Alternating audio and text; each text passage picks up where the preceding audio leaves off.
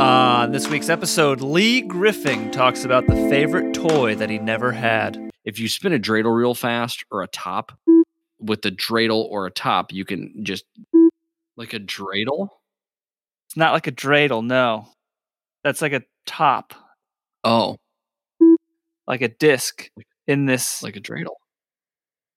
no, no, I think it's just like a dreidel. Yeah. it's not like a dreidel.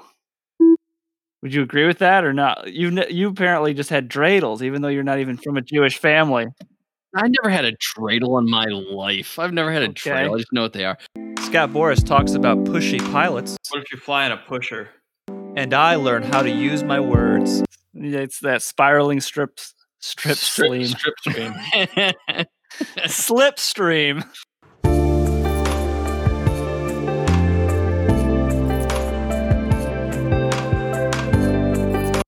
Welcome to the podcast. This week we are covering left turning tendencies, which there are four of them. If you are the uninitiated to flight listener at this point, um, the gist of it airplanes tend to turn left in some scenarios, um, mainly takeoff when you got a lot of power setting and not too much airspeed going.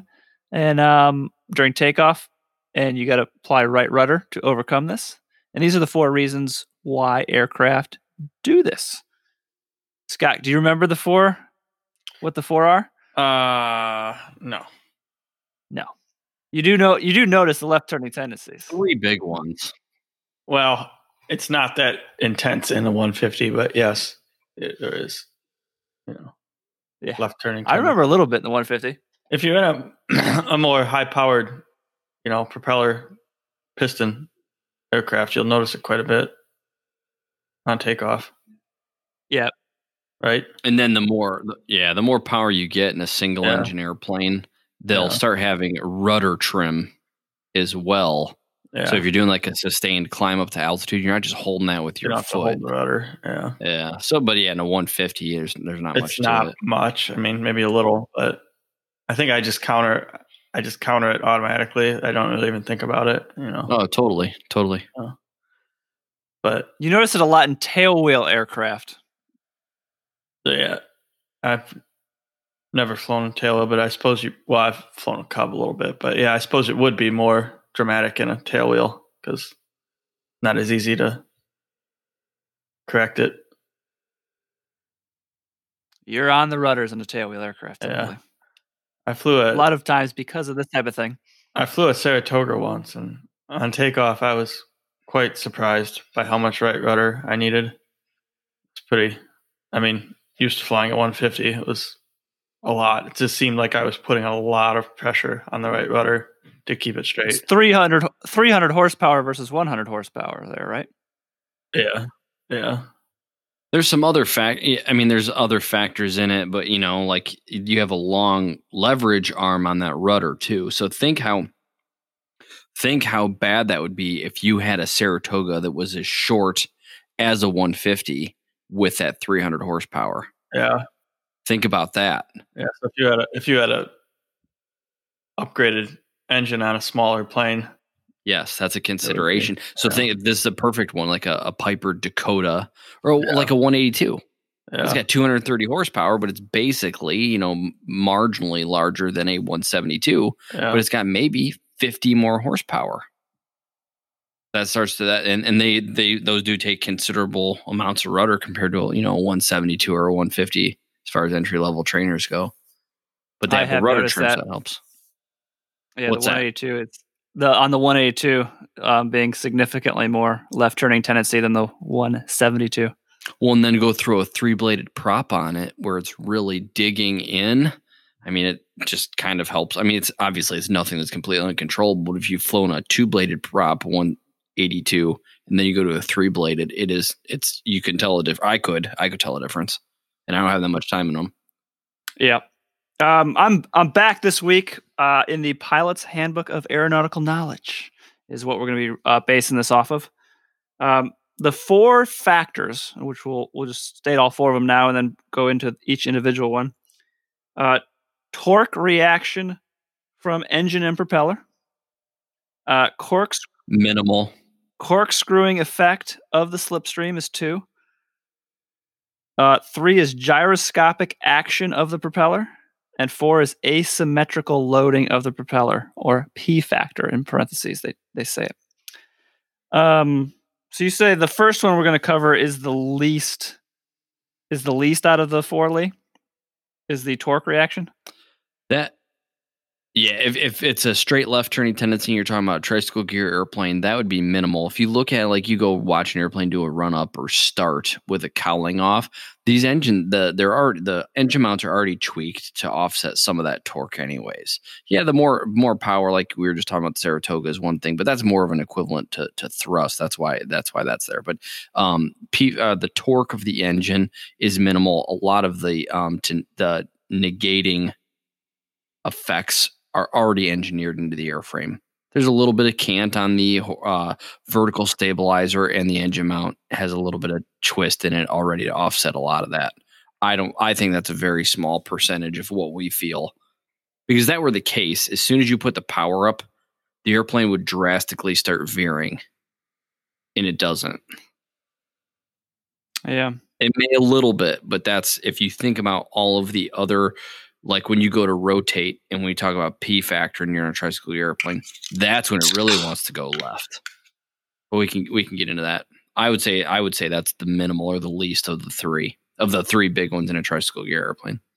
Okay, so torque reaction, just to break it down before we move on, is if you're sitting in the cockpit looking at the propeller in front of you on a single engine plane, that air that propeller is turning clockwise so the top of the prop is going to the right, and that's a twisting motion. And Newton's uh, Newton's third law of physics: for every action, there is an equal and opposite reaction. That wants to make the whole airplane want to turn counterclockwise off of that prop is the theory, um, and that's going to make it kind of the left wing want to go down more, right wing want to kind of come up more. Is the uh, the theory of uh, the torque reaction aspect of this left turning tendencies. Um, I didn't realize they had so many mods and stuff. You were just saying to to prevent this, though. Yeah. it says the factors of this size and horsepower of engine, size of propeller and the RPM, size of aircraft, and condition of ground surface. What the condition of ground surface mean? So, um, if you think about it, like uh, uh the best way, I don't know exactly what they mean, but if you think about it, think of trying to do a run up so like it's it's a slippery slippery tarmac or runway or whatever. And you try and do a run up and hold the brakes. You it, you don't have any friction, so you can just slide. So I would think it's like if you're on pavement, it's not going to slide the front wheel over. If you're in tricycle gear, it's not going to slide the front wheel over as easy. If you're on grass or gravel or something, it's going to pull more. That is exactly the point I'm trying to make. I was trying to make it in a yeah, that's that's yeah. the that's the point I'm oh. trying to make too. But picture something slippery like that dimension. I think people understand the side to side motion. I don't know that people are necessarily going to. Yeah. I don't know. It's it's kind of an abnormal sensation. I've never had it where you go to put the power in and the torque of that engine starts making the on a, on a slippery I've never had that happen, but I've obviously tried to do a run up on a slippery surface and I have no, it's just going to drag the tire, even though the tire stopped. The friction on the surface being loose gravel or something, the thrust is going to overcome that little bit of friction you have. So I guess the torque in this case would overcome the friction too, but I've never seen it. I don't know if any of that made sense. Is that is that what you're that's is that was that a decent uh, like analogy for like what you're trying to describe, Scott, or am I not understanding what you're saying? Yeah, I mean that works. I'm just thinking like obviously your front wheel is going to be pulled over easier on a slippery surface rather than a dry paved surface. Right. Yeah, we're yeah, we're on the same page. Yeah. I was trying to think of the analogy in a you know, forward back, which we've all experienced. Yeah and and but the, what they're describing, what you're describing accurately, is the side to side motion when you put the power in. So imagine if you are flying something that pulls pretty hard to the left, if you have a crosswind that's also in that direction, on takeoff be an The issue. weather veining tendency, you mean? Yeah, yeah. I mean, if you have a Yeah. let's say you have a crosswind that's blowing you to the left at the same time. It'd have to be coming. It'd have to be coming from the left to weather vane into it. Okay. That's gonna oh yeah, that's gonna yeah, push right, that right. tail. Yeah, because it's pushing the tail. Yeah, yeah. That's an interesting thing to think about, though. Yeah, because uh, a right crosswind fr- or a crosswind f- wind coming from your right is going to cause more of a left turning tendency. Right. I see. I was thinking. No, wind to the right no, it would wouldn't. No. No, wind would have to be from the left to weather vane into the wind. Okay, yeah, that in my head, that's what I was picturing. I said it wrong. That's what. Yeah, right. Yeah, yeah. You said the wrong direction, and you meant. the My right thought is like the wind coming from the left would push you to the left, but it would turn the nose into the wind. So I guess that would make up for it. And then they're noting here, um, before we move on, kind of saying what you did. Generally, the compensating factors are permanently set so that they compensate for this force at cruising speed, Yes. since most of the aircraft's operating time is at that speed. yes. Um, so that's that's why you're going to notice it. That most of those modifications you're speaking of are set for cruising flight, aren't they? yeah, but think about your power setting and all that stuff. Yeah, low airspeed, so you don't have as much rudder authority. But Yeah. I've never had an airplane, even in the Saratoga, where you put the power in and it immediately starts going hardcore left on you. You know what I mean? Yeah. I've only ever had it in tail wheel stuff where it gets squirrely. Yeah, but that's once you push. Well, that's once you bring the tail up, right? Yeah. Right. So I've never had anything where you're static and you bring the power up and it's immediately trying to take you off the side of the runway. A little bit. No, it's once you get moving. Once you get moving, it seems to pull a little more. Well, yeah, well, that's what I mean. Of course, yeah, yeah. Once you're moving, but not not anything compared to what P factor or gyroscopic precession do. I agree that it's that it's going to take you, but I think it's I think it's minimal compared to P factor. Yeah. And it's probably depends on the make and model airplane too. Of course, Yeah. I think we've all flown enough of them, though. I mean, unless you guys disagree, unless you guys disagree. I don't. I don't fly. disagree. I just I didn't know there was a big. I thought it was just always a combination of it. I I would never really thought before about one being more of a issue than the other, other than like tail wheel stuff. Yeah, Obviously, that throws a kink and a lot of changes some stuff up a little bit compared to a tricycle gear. yeah, yeah. We can as we go through the list here. We can. Yep. Uh, the next one's corkscrew effect. Mm, This is the um, they describe it as the high speed rotation of an aircraft propeller gives a corkscrew or spiral spiraling rotation to the slip stream at high Mhm. propeller speeds and low forward speed, as in the takeoff and approaches to power on stalls. The spiraling rotation is very compact and exerts a strong sideward force on the aircraft's vertical tail surface. Mm-hmm. Mm-hmm. So so basically the prop turning clockwise from how it's viewed from the pilot sitting in the cockpit, mm-hmm. that's causing a clockwise air screw the direction of relative wind uh, around the airplane, we'll call it for lack of a better descriptor. Um, so that's basically on the top of the airplane, it's got air going to the right. On the bottom of the airplane, it's got air going towards the left. And then the the vertical stabilizer sticking up there. So it's on the it's on the uh it's up in the air that's going more towards the right. So that's like we just mentioned earlier, you got stuff hitting the left side of that vertical stabilizer. It's going to push the tail to the right, which is going to push the nose to the left and cause yet another left turning tendency. Yes. We used to just call that spiraling slipstream, That's yeah. The which is all buried in there. That's weird that they've changed the name of it or how they're describing it. Spiraling slipstream. It's so easy to understand. I'm on AOPA's website right now, and that's what they're calling it: spiraling strips. The next the next sentence in the next paragraph is is when this spiraling strip slipstream strikes the vertical fin, it causes a yawing moment about the aircraft's vertical axis.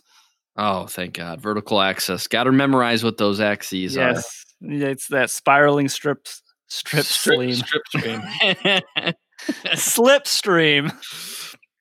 yeah, that's it. That's and and so I think that i- along with torque, those two working in concert, I think are giving you those instantaneous uh, left turning that yaw, that left yaw when you're just you're static, you bring the power up and you just you're just beginning to start rolling. That is where those are most prominent. And I still think those two working together are minimal compared to the instantaneous uh, effects of rotating uh, to a, a liftoff attitude with a high power setting. And, and of course, uh, the, the gyroscopic precession, like in a tail wheel, which we'll talk about. But those two working together are giving you that immediate left turning tendency um, once you start rolling. I, I just don't think it's that prominent. You do you do notice it right off right out of the gate, and then you put in the right rudder, and then as long as you once you get that motion down for each make and model plane I've been in, it's it's kind of a non-issue after that. It's Yes. just learning learning how much right rudder to put in. Yes, it's uh, yeah, and that's the thing with most like single engine airplanes. It's always you're rarely using left rudder at all. It's always varying degrees of right rudder. It seems like Yeah, for sure. With a jet, you don't have that. You're actually you don't have any of the almost any of this stuff, do you? no, you don't have any of it. It's all your feet flat on the floor for the most part. I still keep my feet up there, but I mean, In a twin, you wouldn't have it either, would you? In in a what? In a twin, No, you still will. You'll still have it, depending, you know, like in certain twins, they have what are called counter rotating props where they spin opposite each other and they, Yeah. uh, you know, get rid of a lot of the, a lot of, well, some of these. You're still, um, um, I can't think of what you would have. As long as both engines are turning. Yeah, as long as both engines are turning. But like you know, certain airplanes, a lot of the in the more beginning, you know, the Apache, the Twin Comanche, the there's two different models of Twin Comanche, which most people don't realize. Um, but one of them is they're unidirectional, meaning they both turn the same way. So you you have some of those the um some of those uh, turning tendencies um are still there, but a lot of most of the high performance stuff is now counter rotating, so they offset each other. And so it's yeah, it's pretty much feet flat on the floor. Unless an engine fails, of course. Same thing with the jet. And the, actually jets, the engines both turn do turn the same direction, but the way they make thrust, it doesn't really matter that they're spinning the same direction. It doesn't matter. It's just getting blast, blasted, jet blast thrown out the back. Yeah, right. There's there, yeah, the spiral to to the air to the air coming out the back is you know whatever, maybe not even existent, even though the engine's spinning a certain direction. Yeah. I was I've always heard that in the jets all a lot of this stuff a lot of this stuff becomes irrelevant and a lot of new factors come into play. that I'm For we'll sure. get For to sure. in future episodes. what if you fly in a pusher? Ooh, does that have that effect on some stuff? Uh, so it depends. I mean, I can't say that it would necessarily always be. I don't know that much about any of them, so I'm going out on a limb, which I don't want to do. But Yeah. it, depends on which direction the engine is spinning. Is it spinning the same direction as the front engine? No, what Uh, if you know, those are the questions. What if it's just a pusher? Oh, just a pusher. Oh, like a Long-EZ or something like that. Or like um the icon amphibious, like the A5 is in the back. I wonder I, I don't know. I just I wonder there's pro- probably some effect. think about it, your gyroscopic precession should. I'd have to think about it. You're springing on but yeah, I think some of the things would almost be opposite. And remember that. Now it might be minimal because you're you're actually you're pivoting around a point that's further, that's both maybe forward of the engine and forward of the rudder, which is interesting. Normally, everything is aft of the engine if you think about it, your Yeah. pivot point, and you have to wor- wor- worry about that and kind of look at it like that, where the engine is probably you know behind the center of gravity. That's interesting. Yeah, I mean, I, I would have to, to sit and think about it because you can be. That's the thing about half this stuff. You can be wrong for all of the right reasons. You just didn't Yeah. quite think about it just quite right to come up with the right solution. I'd have to think about it some. It's interesting. None of us have flown one of those. I've never even thought about how a rear engine would affect this stuff. Um, No, never. That, that basically wraps up the the corkscrew effect. Like I said, this is this one doesn't even have a picture, so it is okay for the audio format we're using to describe it. We're trying to paint these pictures in your mind through your earbuds or car stereo or however you're listening. You got any more on that, Lee? Spiraling slipstream. Um, no, Corks- you know. Well, yeah. What is it called? Corkscrew. What? Corkscrew effect, Mr. Corkscrew Griffin. effect. Yeah, yeah. Um, no, I think I think that's it. Uh, uh, again, I think the the things that are causing it with or not cause well, I think they've built some things into the airframe on most aircraft, like having that uh, the the vertical stabilizer being canted a little bit um, to offset built in. But like you said, that is going to be for cruise airspeeds, cruise power settings. Um, so we're you know we're a high power setting on takeoff, but we're not even close to cruise airspeed. So that that's why you're gonna have to put in a little bit of extra rudder deflection to counteract it. But I imagine by the time you're getting to 80, you know, depending on what airplane it is, 60, 80 knots, most of those things aerodynamically are being taken care of. Then we're going to transfer, like I've been talking about, we're going to transfer to the more prominent factors of P factor and gyroscopic precession once we get to that 60 to 80 and liftoff speed type stuff. Yes, and we will do that after a short restroom break.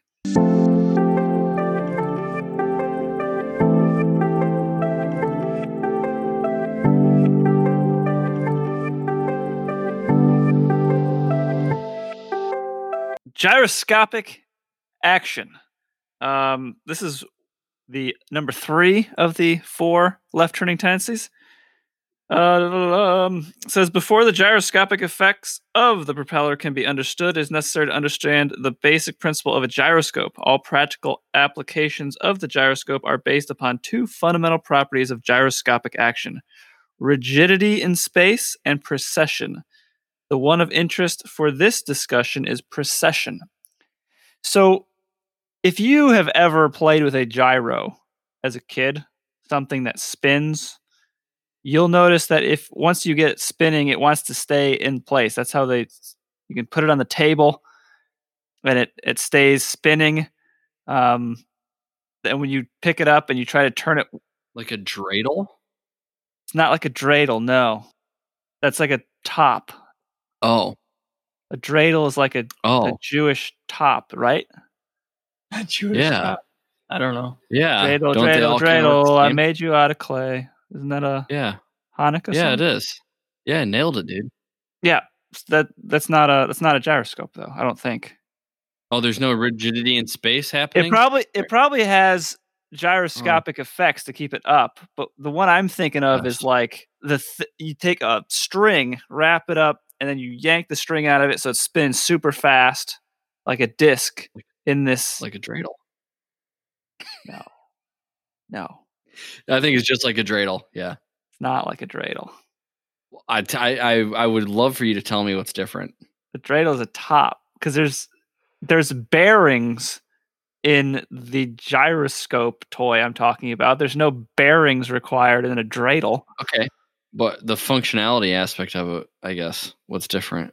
it's similar but less demonstrative because you can't pick up a dreidel and cr- and and feel the precession, which is what this is all based off of. I a- see. A gyroscope toy, you can there's a non-moving section of it you yeah, can you pick can pick up it up. Yeah, I uh, got you. to Okay. allow the disc to keep spinning while you play with it.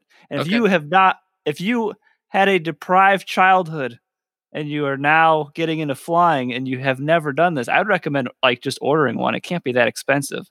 And it's nothing will make this click in your mind like having one of these little toys where you can actually get the get the gyroscope gyro going and feel that gyroscopic effect by holding it in your hand and like okay this is what happens when the airplane pitches up and you pitch it up and it's like oh okay i see what's going on here Would you agree with that or not? You you apparently just had dreidels, even though you're not even from a Jewish family. I never had a dreidel in my life. I've never had a Okay. dreidel. I just know what they are. Uh, all the principles still apply, but I forgot the fact that you could pick that up. You can tap the side, like if you spin a dreidel real fast or a top, and you hit the top, like the spindle that you spin it with, you hit that, you can see the precession and the uh, rigidity. Well, the rigidity in space concept is inherent because it's standing upright because it's spinning so fast. That's how motorcycles, that's how bicycles, that's how you maintain balance. That's rigidity in space. The wheels are spinning so fast, they're basically a vertical gyroscope. That's how those work. And with the dreidel or a top, you can just, with your finger, just a light tap, and you can see precession, which is what we're talking about. That's the prominent factor with um, the gyroscopic, well, fact force, whatever they're calling it here. I used to call it gyroscopic, uh, yeah, gyroscopic precession. That's what I used to call it. But they're calling it Yeah. Yeah. So that that's that is the main factor here with with um with the way the prop works. It basically functions as a big gyroscope, big gyroscope, just like a motorcycle wheel or something like that. Um, but you can take the the top and spin it, and just give it a little tap of your finger on the top, and you can see that it does not go like let's say you're tapping from left to right. You can see that it doesn't go right. It will actually go forward from you, away from you. That's gyroscopic precession. So the force you put on it acts um, forward in 90 degrees ahead in its directional like plane in its plane of movement so um i don't know if you have more that you're going to bring in here rob or not um but an- an- another thing is you can take a box fan get it running full blast on high pick it up and then like just kind of you give it like a, a wrist flip and You see pulling. You'll yeah, you- you'll see that it's not going to go in the direction that you flipped it. It's going to try and pull it 90 degrees from whichever you got to kind of think about what you expect it to do because it's not super intuitive when you flip your wrist. You have to think about what the what the uh blade like where the gyroscopic plane is for the fan blades. That's what you're manipulating. So you have to think about okay, if I try and I'm holding it and I want to flip the bottom blade, the bottommost blade up, where is it going to take? Where is it going to take me? So, and you have to think, you have to think about it. And like right now, I can't even talk and think about at the same time to tell you which way it's going to go. But it's going to go 90 degrees ahead in that plane of rotation. And that's why it's a fact. That's why it's a left turning tendency for us in aircraft in, in a tail wheel. In a tail wheel, because this is Yeah, it wouldn't be a factor at all in a tricycle gear airplane. yeah. So tail wheel, you uh, it's got a stance where it's pointing kind of up in the air. When all three, when the tail wheel's down on the ground, when you bring that tail wheel up, is the first that little wheel in the back. You bring that up first, and you're on those two main gears. That action of pivoting that tail up off of the ground, it's causing the engine to tilt down because it's out front of the the landing gear, and that tilt, that tilting, is causing the gyroscopic precession to e- exaggerate um, the left turning tendencies even more than in a tricycle gear airplane when none of this is happening. In fact, when you pitch up to take off in a tricycle gear, that's going to cause a right turning tendency. Correct? If No, if any, It's left. It's left. it's it's still left. How is it? How is it still left? because the P the P factor is the most prominent left turning tendency. no, I'm talking the the gyroscopic precession Oh, you factor. I guess it would get that would get lower, yes, but it would be overcome by the P factor. You'll have to put in more right rudder. you're not noticing the uh you're not noticing it on a um trike uh conventional gear nose wheel airplane because the other forces are still overcoming it correct or is that off base Yeah, I mean, I don't know. I don't know how you delineate really any of these. What's you know more prominent at any point in time? It's just thinking through it. You know that that tells you what you know what it is. You know, you have the delineation between. Um, I have all three in a tricycle gear. I have all three wheels on the ground, so you can kind of guess what is what is the more prominent left turning tendency at that at the stage as you roll down the runway. When you go to rotate to a nose up pitch attitude to lift off, what has changed? The only thing that's changed is the angle of attack on that descending propeller blade. And so you know that that's P factor. That's why you get that big kick of left uh, turning tendency or that need for right rudder to counteract it. You know that's P factor entering the equation. You're not going to notice that the other items subside. All you're going to know is, man, that's a big increase in right rudder that I need right there as I rotated in this single engine piston airplane. Yes. I don't know to delineate the other ones too much. You know, from a standstill, like we've talked about, you know, you know there's there, it's not P factor. You know, it's torque and the spiraling slipstream or the corkscrew effect, whatever it's called. You know it's that. There's nothing else happening. But when you change that deck angle, that pitch up attitude to lift off and increase the angle of attack on the wing, you're also increasing the angle of attack on that descending propeller blade. And that's it's evident, even in a 150 to a new pilot, it'll be evident that airplane's going to try and juke to the left. You know, we all put in that right rudder completely. It's like breathing. You don't even think about it, like ever. Like it's not even there. And but to a new pilot, we have to think they're going to be, you know, microscopically dissecting these phases of the takeoff roll. And so when you go to pull, you know, back on the yoke to lift off to get to a pitch up attitude, um, you're going to have to increase that that right rudder correspondingly with the amount of pitch uh, back pressure you put in. One thing I will say is I've said all that stuff about that pitch up attitude and whatever, but we ha- you have to remember that it depends on what your liftoff speed is. It depends on what your takeoff liftoff technique is. I tend to be more of a I'm going to rotate early and ride on my mains on my main gear until that pitch attitude that I selected, that angle of attack works with the amount of airspeed I have to just do a nice smooth liftoff. And I know you guys are kind of similar in, in that because you guys, you know, you guys are really smooth and that's a, a hot spot. We all want to be really smooth. And I, I find that that's the easiest and smoothest way to do it. When the, the wing in the airplane kind of tells you when it's ready and you just kind of lift off the ground, it's nice and smooth. But if you're more on the entry level technique, or this is just your technique, you're an advanced pilot, this is your technique, you wait until, okay, the book says at 65, I rotate, meaning I pull back on the yoke to increase the angle of attack, and the airplane just kind of jumps off the ground, for lack of a better term. I, I don't think that has you in tune with the airplane, although I understand that's what the book may say. Um, and I'm not telling you go do something unsafe. Obviously, talk to your flight instructor but I would definitely go down the road that I'm talking about just a little bit. Don't push too hard if they don't want you to do it. But um, if you're just rolling down the runway and you get to liftoff speed, which is well above stall speed, and the airplane already would make plenty of lift, you increase the angle of attack by one or two degrees and you're jumping off the ground. I don't like that because you're not so much, it's not a smooth takeoff, as smooth a takeoff. But that I see that technique. That's a very wouldn't you guys say that's probably most people just roll down the runway at a certain speed and then pull back and it just lifts off the ground? I would say most yeah, people do that. Yeah.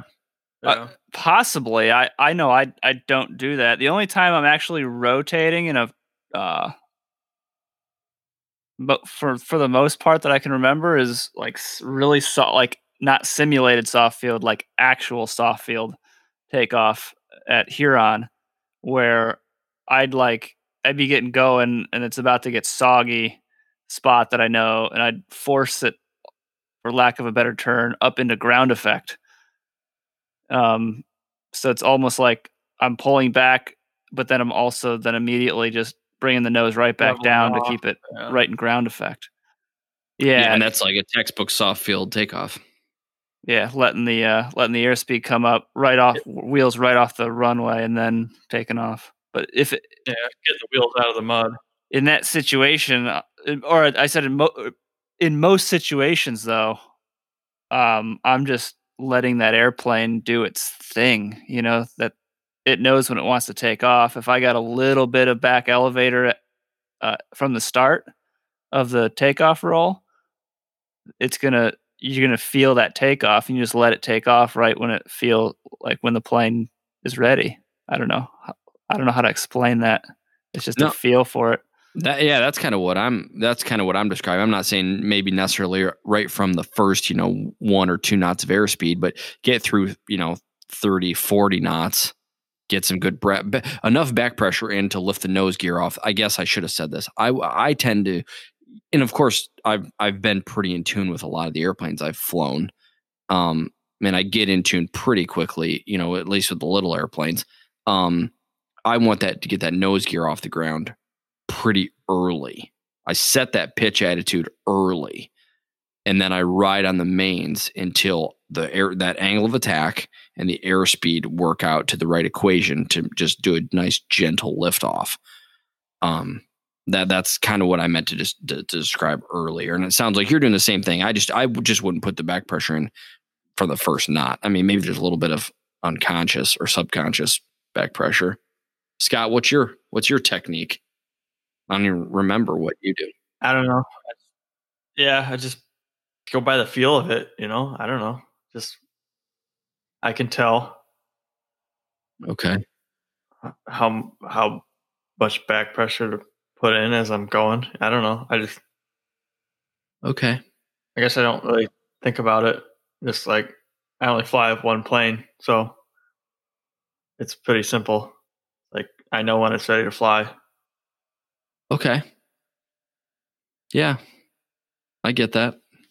Um, when I'm taking off too, I'll when I say a little bit, I mean a little bit. And I'll be going down. It's mostly neutral. I would say I have the elevator, Yeah. but I'm just kind of like lightly giving it some back, seeing how how it feels. Basically, in small airplanes, you can with that yoke or the stick, like going from neutral a little back, back to neutral, a little bit back. You can feel the the, the loads coming out of that control surface. You can feel um you can feel it in the controls. So that's kind of what I'm doing I think a lot of times a little bit to give me that sense of feel. Like I'm describing trying to describe something I just do subconsciously, but that might be a little bit of what I'm doing just just to get that feel, bringing that just a little bit back. And then as you're going and picking up speed, you can feel that that back pressure just feels different as your airspeed's coming up. And through that process, the plane usually just takes off, and you're like, okay, your wheels aren't on the ground anymore. If you do it right, you can't even tell you came up. Right. So, and that's you. You raise a really good point, and I want to put a spotlight, necessar- uh, you know, kind of on your um your technique there. That's all a hallmark of a good instructor.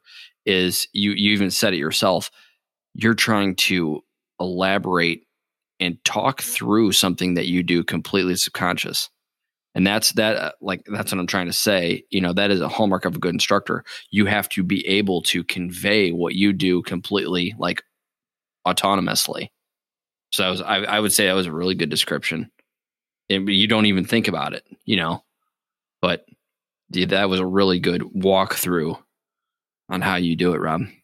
We're trying to expand our ability to paint the pictures in your head via the audio format. Um, does that does that wrap up the uh, for the most part the gyroscopic stuff? I feel like we covered it. Then the last one's asymmetrical loading p factor, which we've mentioned a couple times already. Yeah, I, th- I think I'm I think I'm pretty content with the um with the gyroscopic precession. I would just say you'll ne- I would not even say you would ever notice it in a tricycle gear airplane if you're in a tail wheel when you bring that tail up you're bringing um the descending blade forward that's what we're worried about that's that's where a lot of it so you're so uh That, I thought that's as that's asymmetrical loading though. P factor. You're talking. No that's the angle of attack. Yeah but we're raising the nose in in p factor. We're changing the angle of attack on the um we're well they're both left-hander tendencies. That's why we're talking about them one of them is because the angle of attack increasing on the descending propeller blade. That's p factor. Yes. and and then the um i guess i shouldn't have said the descending blade but the gyroscopic plane we are tilting uh so that's yeah we're trying to make it go towards us to more vertical Well, Meaning let's, that's what's forcing us to the left. let's get into ace the Sure. asymmetrical loading p factor is the last one. Um, this is basically uh, the they describe it. We'll just read it for to get our brains turning here. When an aircraft is flying with a high angle of attack, the bite of the downward moving blade is greater than the bite of the upward moving blade. This moves the center of thrust to the right of the prop disc area, causing a yawing moment towards the left around the vertical axis.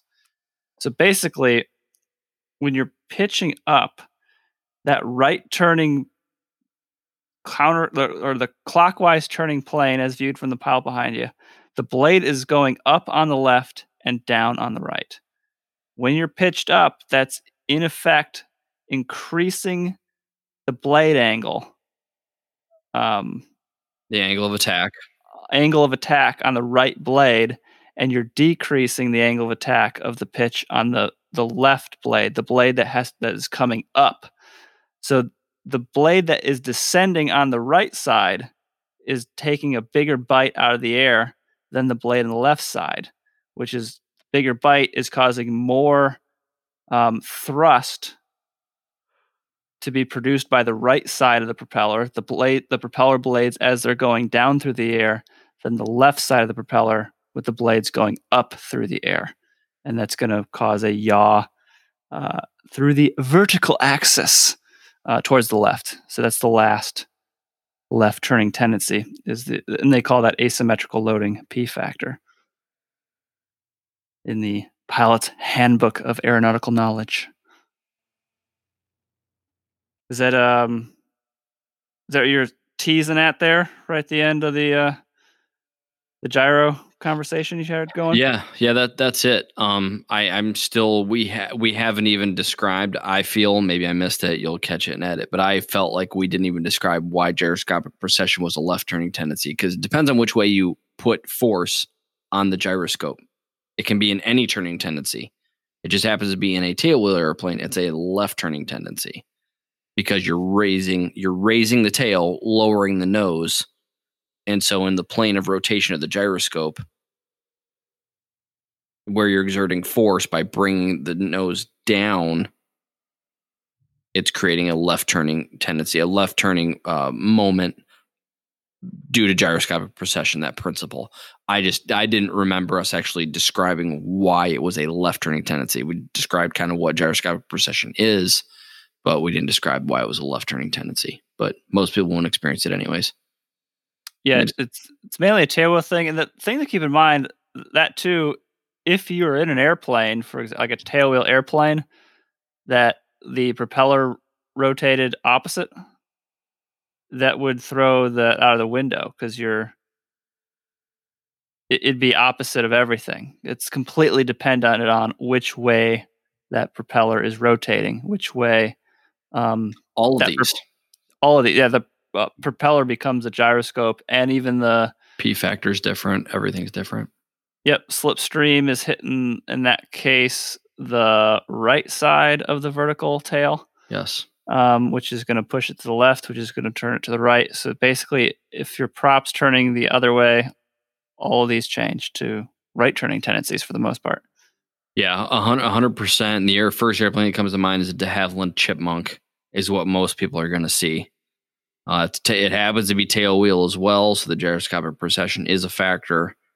Um, and then everything else Rob just said, hundred percent. Everything will be backwards. It's going to be all about left rudder instead of right rudder. De Havilland chipmunk? I Yes, never heard of this. Yeah, Like everybody should just that should be the first thing that comes to mind for everybody. that's the only thing that comes to mind to me. Well, I mean, I, I feel like everybody that's the first thing that comes to mind. Rob, right? Yeah, If you have uh, time in a de Havilland chipmunk, email Mr. Griffing and, and let him know. well, I mean, who doesn't? I, that's that's like the first thing. Like as soon as you think of that, it's like, oh yeah, De Havilland Chipmunk. I'm sure that the, everybody in the audience feels the same way too. yeah. I hope that I hope they do, and if they didn't, they do now. Yeah, yeah.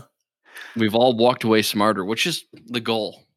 So when you're when you're instru- if you're going through the training, which a large segment of the audience um, working on private, and your instructor gets into the left turning tendencies, bring up the de Havilland chipmunk. I'm sure he or she would be happy to explain it to you, and they're gonna go, "Who, who have you been listening to?" They're gonna be sending Scott hate mail, which is official hate mail account of the FAR AIM Podcast. Scott Bores's email. That's that's that's fine. Yeah, the good old de Havilland chipmunk. Man, I didn't know of an example. There's a. There's got to be a lot of those out there. What years was the chipmunk made, Lee? 40s. Uh, I mean, they probably quit. Well, so, I don't know when they quit making them. I don't know when they came out of service. They were. They made so many of them that they're just everywhere. I mean, you can't even go to an airport without. There's a fair amount of them. like There's a fair amount of them. There's an airport locally around us that has one. how many? How many? How many do you think they built? Um, I couldn't even. I couldn't even give you a guess. Eleven hundred. Twelve hundred and eighty-four. Well, I was pretty close. Said eleven hundred. That's not very many. Not very many. Well, I'm sorry. What what years? I'm gonna say they left Uh, service in '54. Maybe quit making them in '49. Introduction forty-six. Retired fifty-five. I said '54. No, production was forty-seven to fifty-six. Oh, okay. All right. Okay. Whatever.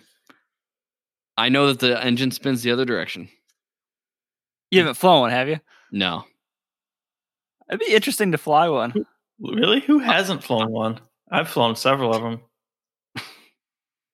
That's your next part out, isn't it? It's the Yeah. Helen Chipmunk. There's so many of them. I doubt the parts market will make that a wise purchase for Scott. yeah, yeah. Probably not. That uh yeah, the the gyroscopic precession just that is causing mainly tail wheel. We got into that. I think we covered that pretty well. Um it's mainly a rotation when the tail wheel comes up causes left turning tendency uh, based on gy- the way gyroscopes o- operate. I mean that's how your uh, it's how your attitude indicator works in your dash. It's got a gyro going inside there, and then your airplane is turning around that, and it's that gyro is staying rigid in space in theory. It uh, eventually precesses and over time gets a little bit off. Um, and then same thing with uh, your directional gyro. All your gyro instruments are gyros and it gets the reading f- based on precession it's something you as a pilot should understand beyond just left turning tendencies which again if you had a deprived childhood where you never got to play with a gyro, order one and have it on your desk and mess around with it like a little kid. And you'll learn this so much faster than three of us can explain via a audio format for the, the gyroscope part of this. Yeah. And then did we, did we cover asymmetrical loading? Um, I feel like we dabbled in that, but yeah, it's basically when you bring the nose up, that right the the blade coming down is going to be producing more thrust than the blade going up, and Yep. that's going to cause more thrust on your right side, which is going to kind of yaw you over to the left, and that is the last left turning tendency. Yep. That's it. And uh, the way you do all these is uh, use your rudders. Hit that right rudder, and it magic things happen. You overcome most of the stuff. The way the way the airplanes are designed to. Just something to be aware of. Once you fly enough, it's just you don't really have to think about it. It's just natural. I don't want to say this, Scott, but in a 150, some of these airplanes will Right. make life difficult. But I imagine if you fly a Saratoga every day, it's not going to be that big of a deal. It's just going to be like riding a bicycle. Like correcting for that is just comes natural. Right? No? I would I would say that it's much more prominent in your mind. You're thinking about it a lot more. Yeah. By comparison, I would say none of these factors are present in a 150. By comparison, they're there obviously, like scientifically, duh, they're there. But compared to a Saratoga, like like that was like one of the first things you said. I mean, it's significant. If you rotate early in a Saratoga and you do, you know, the the low airspeed nose off the ground type takeoff, like I said, like a short field type takeoff in a Saratoga, it is a significant amount of rudder. And honestly, probably a lot of pilots wouldn't even have enough leg strength to do it, to be honest with you. You know, if you drive stick shift, maybe you'd be really good at putting in left rudder, but that doesn't, you know, because you're using the clutch a lot. But, you know, with the right rudder, it's a different feeling. Most people don't have that muscle memory to put that right, use their right foot, their right leg like that, and then hold it for the cl- the whole takeoff and climb out. That's why you know bigger, high high performance uh, singles have that rudder trim because you can't hold that up to nine thousand feet or something. You know, it's just not not practical. But I, I would say, I mean, I wouldn't want to downplay it. Obviously, it becomes you know you get used to it, yes, but I wouldn't say that you ever forgot about it. Like I mean, well, no, but just becomes like I just don't want to. I just I feel like I need to kind of get us between your statement and my statement. We need to kind of get people understanding the middle. Is I'm not saying that you're wrong because I mean, but don't don't think that it can't be a factor in a runway excursion. Well, yeah, A runway excursion. runway excursion. You said this in the past. Where does this come from? I've heard this from you before. That's like a polite way of saying ground loop, right? Or running the plane off the side of the runway. Uh, yeah, ground loop took it off the side of the runway. Yeah, yeah. I, I don't know. I I don't know if I heard it somewhere or, or what. I'm sure that I did. I'm not that creative. off runway excursion. The polite way of saying you're messed up and got the plane off the runway. Yeah. Yeah, it sounds like you're having a good old time, but you're probably really not. No, I've had a uh, I've had a runway excursion at a Hollywood airport, and Oh, it we, uh, all, we all have. man, I wish I had the f- audio, the company with the the playback where you can listen to ATC recordings. What happened? It wasn't like like wasn't working when that happened. Would have been so good. Ugh. we have that audio now for the show. We could play back. Be excellent. And on that note, um, it just popped into my mind. I've been meaning to say this. If anyone has experience getting the audio like out of the airplane, like recording it, like recording the conversation that's going back and forth between like pilot and student instructor or person sitting in the front left seat, person sitting in the front right seat that records that conversation back and forth and uh, everything that's happening over the air traffic control on the radio and be able to record that. Shoot me an email. I'd love to i will basically i want to set scott's airplane up so that everything can be recorded and then we'll have stuff we could play on the show that i think would be interesting if like le- problem is my instructor is really flaky. Like we're gonna like record we're gonna So- record we're gonna record like a flying lesson and then like pull pieces out of it. That'd be awesome. But like he's just so like flaky, you know. You just never know. we don't have so yeah so we're gonna basically i want to have scott's plane rigged up to record basically everything that happens in the plane for the rest of the time uh for just i think it'd just be great That would be highly entertaining. Yes, it would. yes It would. It'd be great. That'd be that would be some great material. yes because the the conversations you have with AC are amazing A lot of yes, we should definitely do some ATC work with the recording equipment set up. That would be amazing. as someone as someone who's witnessed Scott Bores interact with air traffic control, it is very unique way uh, of air traffic control interaction that I feel like needs to be documented and saved for posterity. Um, yeah, that's all I got on this stuff. Uh, Yeah. you got anything to wrap it up, Lee? No, I think I think we covered it. Always open to questions too. Yep, we got a uh, la, la, la, five star written review. Um, we originally read this when we recorded an episode about cross country flight plan or training or something with Eckel. I forget what it was. Uh, audio file got messed up. We uh, lost the episode we recorded, uh, but so we're now reading this out of order. This is a five stars, fun and informative show.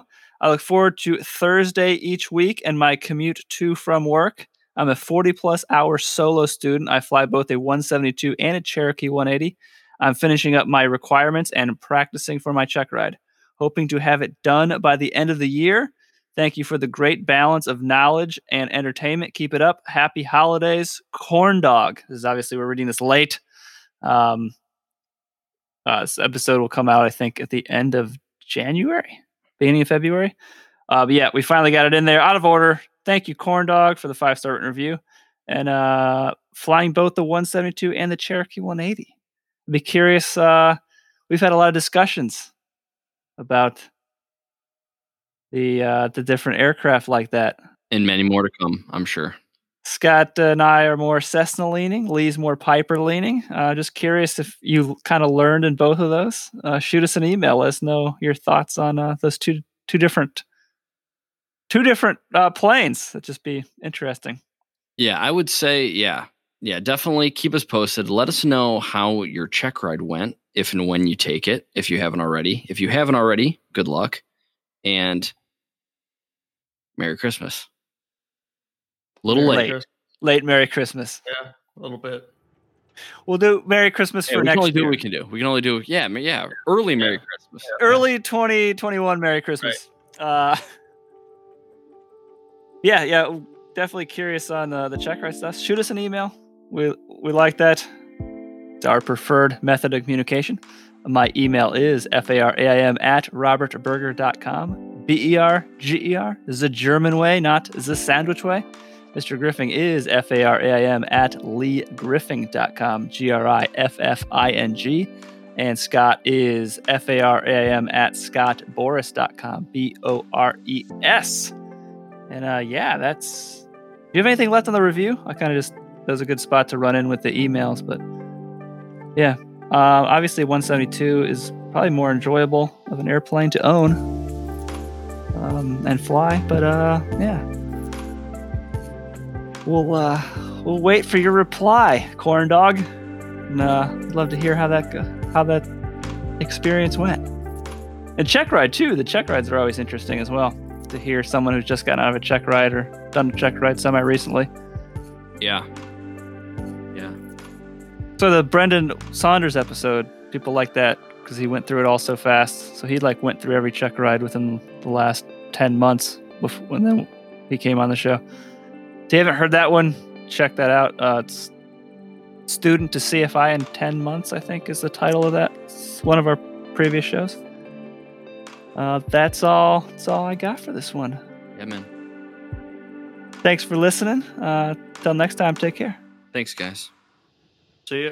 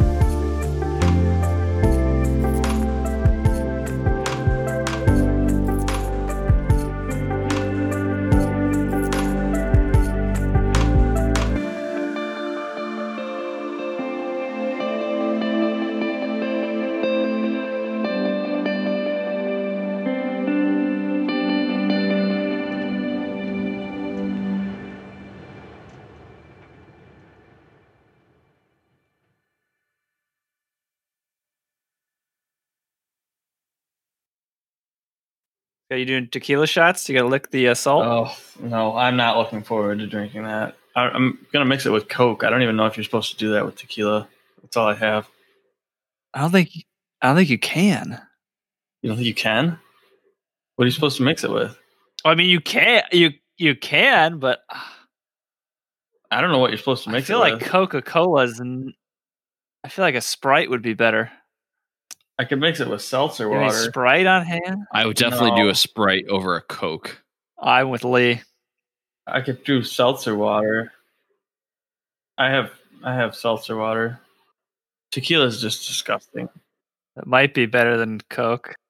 It is. It, yeah, I, I would I would exhaust all their options for. I wish I could help you out here. I got a, a few items on hand, but I don't know.